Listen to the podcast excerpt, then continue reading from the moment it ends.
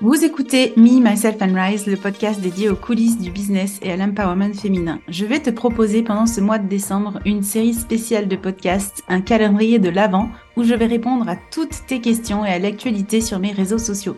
Cours, cash et direct, prépare-toi à recevoir des pépites dans tes oreilles. Je te souhaite une bonne écoute. Hello à tous, je suis ravie de vous retrouver dans un nouvel épisode du podcast Me, Myself and Rise et je vais répondre parce que c'est l'édition calendrier de l'Avent, je vais répondre à une question d'une abonnée sur Instagram, c'est Magali. Son Instagram, c'est le Wedding Gang. Et sa question est où trouves-tu tes inspi pour tes shootings en autonomie? Donc, comment trouver l'inspiration pour ces shootings? Quand on va aller euh, faire des photos pro euh, ou alors des photos euh, perso qu'on va faire nous-mêmes avec nos téléphones pour pouvoir utiliser tout ça sur les réseaux sociaux, sur notre site internet, bref, sur toute notre image et notre marque en ligne. Alors avant même d'aller chercher de l'inspiration, moi, un des premiers conseils que je te donnerais, c'est de clarifier à fond qu'est-ce que toi, tu dégages naturellement, euh, qu'est-ce que tu veux aussi dégager pour pouvoir justement refléter cette image sur les réseaux sociaux? Parce que très souvent, ce qu'on va expérimenter, c'est euh, bah, de naviguer un petit peu comme ça euh, dans la vie, de se percevoir nous d'une certaine façon et les autres nous perçoivent d'une façon différente. Donc, au lieu de laisser ça un petit peu au petit bonheur, la chance ou au hasard, on va justement aller essayer d'aller maîtriser cette image, de faire en sorte que ce que nous, on veut exprimer, ce qu'on veut dégager de, notre marque personnelle, ben, on, y a pensé, on s'est posé les bonnes questions, on a ramené de la clarté et du coup, on va aller choisir justement les inspirations pour nos shootings photos euh, euh, en fonction de ce qu'on a pu euh, définir. Donc c'est un travail que je fais avec mes clientes euh, dans mon offre euh, attraction qui du coup change de nom, hein, tu te rappelles, il y a la V2 qui va bientôt sortir, il va y avoir un nouveau nom au programme Attraction, et c'est vraiment le programme sur comment tu fais vivre ta marque personnelle dans ton contenu, donc c'est clair que le visuel, les photos, euh, ton image de marque, elle est hyper importante par rapport à tout ça. Et nous, dans, dans, dans Attraction, on va justement aller se poser les bonnes questions de qu'est-ce que moi je perçois, qu'est-ce que les autres perçoivent, puis comment je fais en fait pour qu'il y ait une adéquation entre les deux, parce que parfois, on va nous percevoir d'une certaine façon qu'on n'a pas envie. Voilà, ou différente de ce que nous on a envie d'exprimer, puis on va aller retravailler tout ça. Alors qu'est-ce qui passe par euh, par euh, qu'est-ce qui va faire que notre image on peut l'influencer d'une façon ou d'une autre? Il y a tout un tas d'éléments notre notre brain voice la façon dont on s'exprime le, le, ton qu'on va utiliser euh, je te donne un exemple tout bête peut-être pour tes réseaux sociaux tu veux justement avoir comme je sais pas, une image que tu veux lisser, qui est un peu parfaite, etc. Et, donc, les gens vont percevoir euh, une image un peu... Euh, toi, tu t'imagines que ça fait pro, tu t'imagines que c'est cool d'avoir euh, ce, ce, ton de voix qui est vachement travaillé, perfectionné, on utilise la bonne grammaire, les bons mots, etc. Puis en face, on va peut-être percevoir que ça fait un peu froid, que ça fait un peu corporate, que ça manque de euh, de d'humanité euh, qu'on n'arrive pas à connecter avec toi. Puis ça ça ce décalage là en fait on le veut pas parce que du coup toi t'as peut-être pas envie de dégager cette image là ton idée initiale c'était juste non mais moi je veux juste que euh, les gens ils perçoivent que je parle bien français que c'est tout bien ce que je publie etc et, en fait ce, décalage c'est là où il y, a un, y a un souci. Et c'est là où on va justement essayer de, de, de croiser les cross the bridge comme on dit en anglais.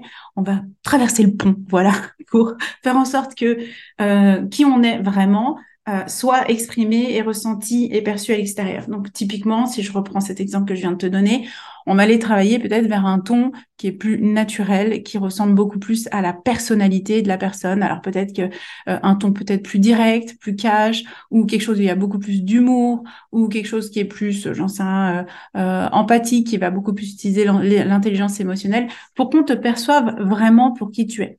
Donc ça, ça va être important d'aller déjà identifier ces éléments qui, qui, font euh, bah, qui tu es dans ta personnalité, euh, d'aller checker comment ça s'est perçu à l'extérieur, de voir le différentiel, puis de se dire, OK, comment je peux bridge the gap, par rapport à différentiel et faire en sorte que les gens me perçoivent exactement d'une façon que j'ai envie d'être perçue. Donc ça, c'est du travail préparatoire. Ça passe par plein d'éléments. Je disais le brand voice, la façon dont tu t'exprimes. Ça va passer par tes photos, d'où euh, cette question qui est hyper intéressante aujourd'hui de bah, comment je m'inspire pour mes, euh, mes shootings pro. Ça va aussi passer à travers, je sais pas, euh, les couleurs que tu utilises, ta police d'écriture, le positionnement de ta marque, enfin tout un tas d'éléments différents. Et pour nos shootings photos, oui, on va le faire en conscience. On va pas juste booker un shooting photo euh, avec un photographe professionnel comme ça, un peu au hasard, ou on, on va pas juste sortir notre téléphone puis prendre deux trois petites photos parce qu'on trouve que c'est sympa. Donc, ce qui va être important, c'est une fois que j'ai fait ce travail préparatoire, de définir un petit peu, ben, c'est quoi c'est quoi mon mood board? Alors ça, peut-être tu connais cet exercice, on va aller voir un petit peu c'est quoi euh, la vibe que je veux exprimer, ça ressemble à quoi? Est-ce que c'est un style vestimentaire précis? Est-ce qu'il y a des éléments de marque que je veux ramener euh, dans euh, mon branding d'une façon ou d'une autre? Est-ce que il y a un certain type de couleur en fait que j'ai vraiment envie d'associer à ma marque? Et une fois qu'on a défini tous ces éléments, ben, on va faire un mood board et, typiquement, on va aller chercher l'inspiration où il y a de l'inspiration aujourd'hui. Donc l'inspiration, elle peut être vraiment divers et variée. Tu peux aujourd'hui aller, euh, je sais pas, piocher euh, dans des magazines si c'est un petit peu euh, la vibe que toi tu as envie d'exprimer. Tu peux aller chercher sur des d'autres comptes Instagram aussi simple que ça. Tu peux aller sur Pinterest. Enfin voilà, la, la source d'inspiration, elle est juste énorme. Moi, qu'est-ce que j'utilise en priorité? Alors aujourd'hui, je crée vraiment euh, en continu quelque part une banque de données euh, d'idées. C'est-à-dire que quand je navigue sur Instagram, je vais aller enregistrer des posts où je me dis tiens ça j'aime beaucoup euh, la photo, tiens j'aime beaucoup la vibe du truc, puis j'enregistre dans, dans, un album spécifique dans mes enregistrements sur Instagram. Et pareil quand je suis sur TikTok et sur TikTok il y a aussi plein de choses en fait qui sont partagées et qui peuvent te donner d'excellentes idées. typiquement j'ai trouvé un compte sur TikTok où la, la, la, la, nana, la fille euh, qui, je pense, est photographe, reproduit des photos de mode, parce que tu sais que moi j'aime bien un petit peu, c'est un peu ma vibe, euh, qui donc va reproduire des photos de mode, elle va montrer un avant, la photo de mode telle qu'elle a été prise, puis elle va nous montrer le résultat, puis elle, son résultat, c'est jamais le copier-coller exact de la photo initiale, elle la transforme un tout petit peu, donc elle a peut-être ajusté un petit peu sa posture, ou il y a un truc qui est différent de toute façon, parce qu'elle elle se le réapproprie, et en fait, c'est ce qu'on a envie de faire, c'est qu'on a envie de trouver des inspirations et après de se le réapproprier d'une façon ou d'une autre euh, avec notre propre personnalité, notre propre vibe. Donc moi, je te dirais vraiment d'aller déjà te créer pour cette inspiration-là toute une base de données.